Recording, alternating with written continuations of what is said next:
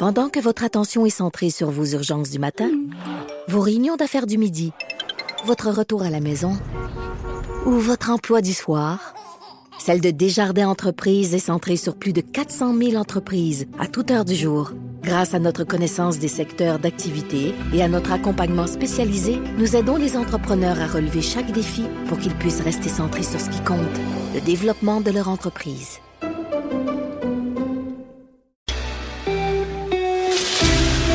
Pour la prochaine heure, laissez faire le biberon, laissez faire le lavage. Elle analyse la vraie vie pour le vrai monde. Bianca Lompré.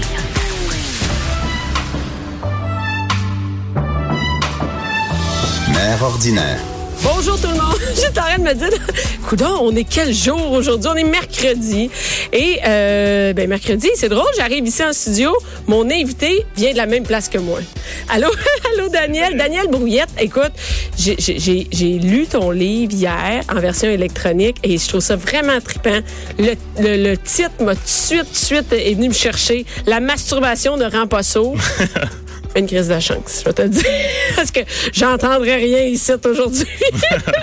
et, non, mais c'est vraiment très bien. j'ai vu euh, dernièrement, c'est très présent dans les médias parce que ça a passé sur mon fil Facebook. Peut-être que les mères sont un peu plus, euh, ça vient les chercher un petit peu plus, mais j'ai des mères qui ont partagé des entrevues que tu as faites, qui ont partagé ton livre. Et, c'est quelque chose de, de, de, nouveau parce que c'est rare que assez clair. Hein. Des fois, c'est la sexualité, la sexualité chez les ados, blablabla. Là, non, là, ça, c'est assez clair de quoi ça parle.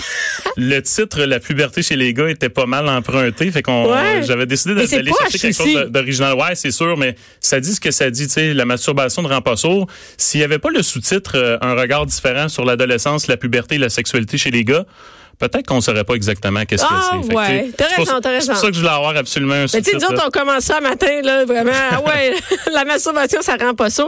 Et, mais je trouve ça le fun parce que c'est un, livre différent. Tu sais, moi, des fois, je regarde des livres de sexualité pour mes enfants parce que des fois, on veut juste comme avoir un helper pour nous aider à parler à nos enfants de sexe. Tu sais, des fois, on se dit, on va, on va avoir, on va avoir comme un, livre. Et souvent, il y en a qui sont vraiment plates. Moi, ben, moi, en fait, j'avais fait euh, une espèce de survol un peu de qu'est-ce qui se faisait parce que ça faisait plusieurs années que je voulais faire un livre comme ça.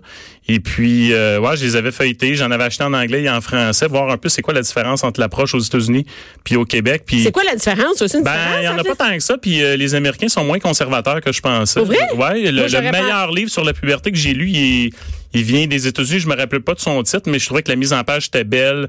Euh, ça parlait même de ça parlait de la masturbation. Peut-être pas, ça allait peut-être pas aussi loin que moi, mais j'étais étonné. Tu sais, des fois, on, on a l'espèce de préjugé que les Américains sont ultra conservateurs. oui. Mais non. Les, les Américains et les Ontariens.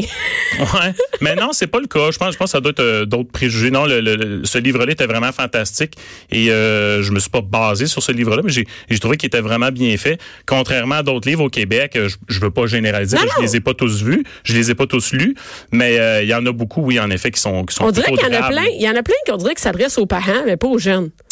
Ben, c'est que souvent les, les livres sont vont être écrits par des, des sexologues. Donc techniquement parlant, c'est, c'est des livres qui sont euh, sur la coche comme on dit. Mais moi je faut que le message y passe parce que ça sert à ben, rien. En fait, moi c'est que je me suis dit je peux pas écrire de quoi de mieux qu'un sexologue parce que les autres ils s'y connaissent, ils ont étudié. Mm-hmm. Moi j'ai aucune formation. Oui, ben, c'est ça Daniel, c'est ce que je le dis. Pourquoi comment on en vient vouloir Comment ben, c'est quoi c'est quoi tes compétences? Je suis quand même un auteur établi euh, ben ça a l'air prétentieux, mais je suis quand même un auteur établi euh, pour les jeunes pré-ados. Moi, j'ai trois séries en ce moment. J'ai une série de romans qui s'appelle Bin, euh, quand même très populaire. Mmh, je connais. Peut-être dans le top 10, top 20 au Québec, euh, chez les jeunes. J'ai écrit des petites encyclopédies drôles qui s'appellent Couche-toi puis des BD légèrement trash qui s'appellent Le Gros. Fait que les jeunes, c'est ma clientèle, puis je sais pas, au moment donné... Mais il y a comme une coche, une différence entre écrire de la BD puis un truc sur la je, sexualité. Mais je sais pas d'où ça vient, parce qu'on me pose souvent la question, comment t'es venu l'idée d'écrire ce livre-là? Et honnêtement, j'ai comme pas de réponse intéressante parce que je sais, ça faisait longtemps que je voulais le faire. Je pense que c'était en 2014-2015. J'ai déjà commencé à en parler à ma maison d'édition. Je leur disais, j'aimerais ça écrire un, guide pour la puberté qui serait drôle. Moi, j'aime ça m'attaquer à des sujets tabous dans ma série Bin. Euh, je me suis attaqué à l'homosexualité, à la mort, euh, j'aime à l'intimidation. J'aime ça euh, parler des, des sujets tabou, mais en emmenant ça euh, avec avec humour. Ben ça passe mieux surtout chez les jeunes.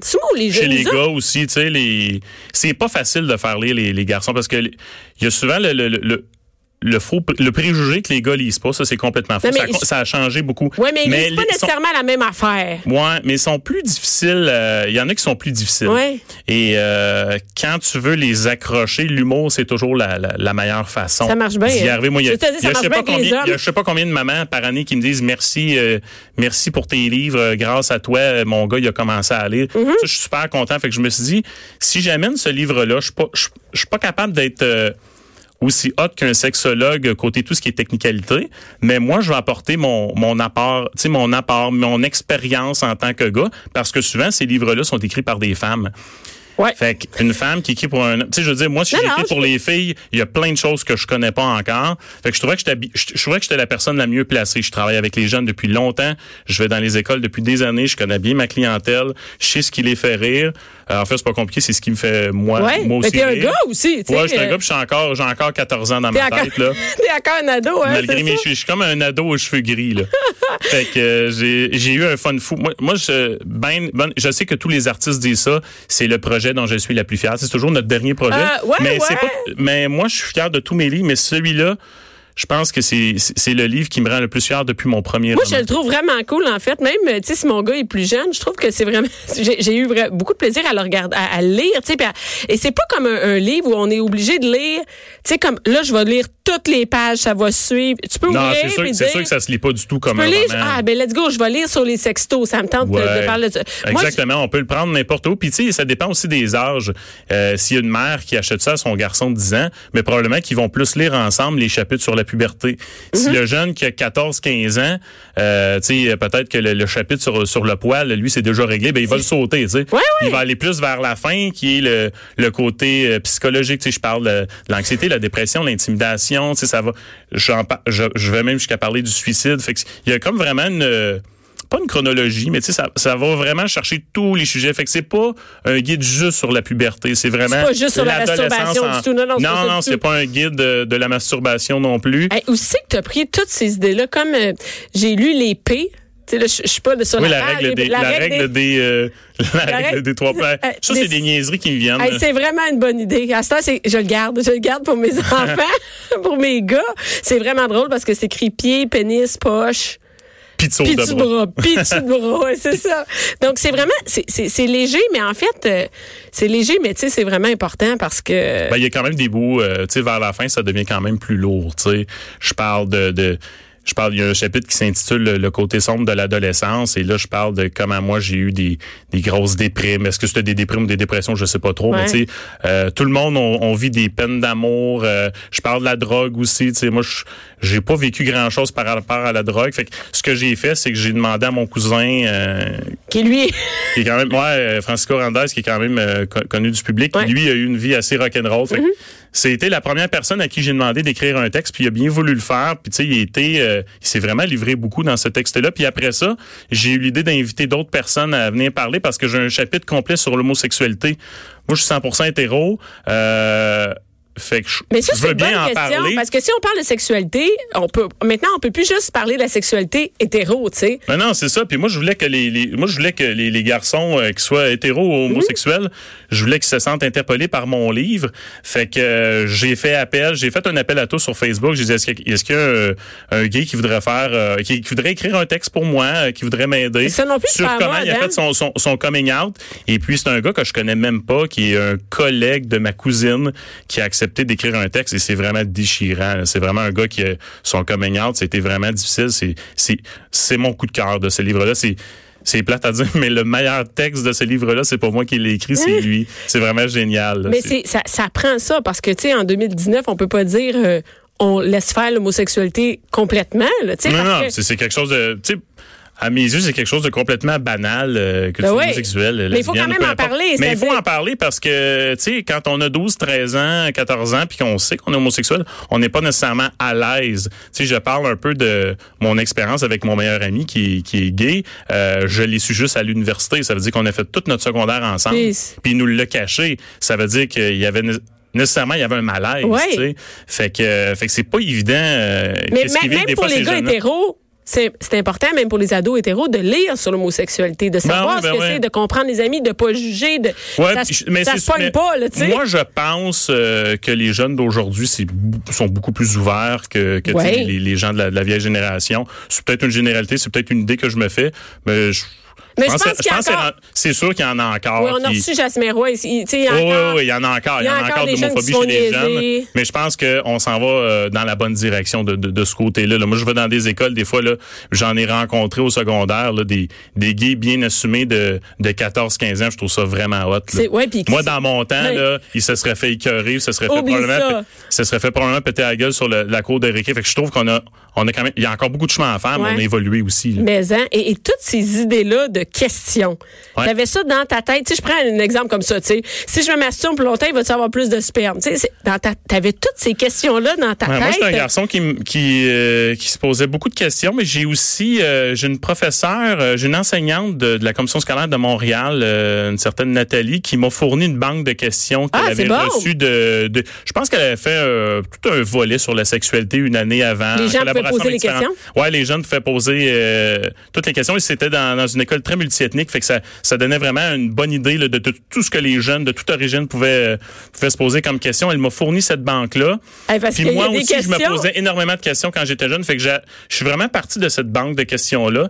Puis petit à petit, mes, mes chapitres se sont formés tout seuls. des questions où je me dis, moi, j'aurais jamais pensé à répondre. Tu sais, j'ai- même pas pensé à la question, tu sais. Si j'ai reçu plein de ballons dans les couilles, suis-je stérile? Ben, c'est parce que moi, j'étais convaincu que j'étais stérile quand j'étais jeune. J'ai tellement reçu de ballons, ballons chasseurs. malade comme Fait que je me suis dit, probablement que je suis stérile. J'avais vraiment peur. Puis je me rappelle quand j'étais adolescent, euh, sais, il y avait toujours l'espèce de, de, on entendait dire dans nos cours de FPS à cette, éco- Ouais. à cette époque-là Hey, que pas trop élaboré, là, je te dis. Non, mais tu sais, nous autres, je me rappelle, j'avais j'avais entendu dire que quand on éjaculait, il y avait comme une cuillère à soupe.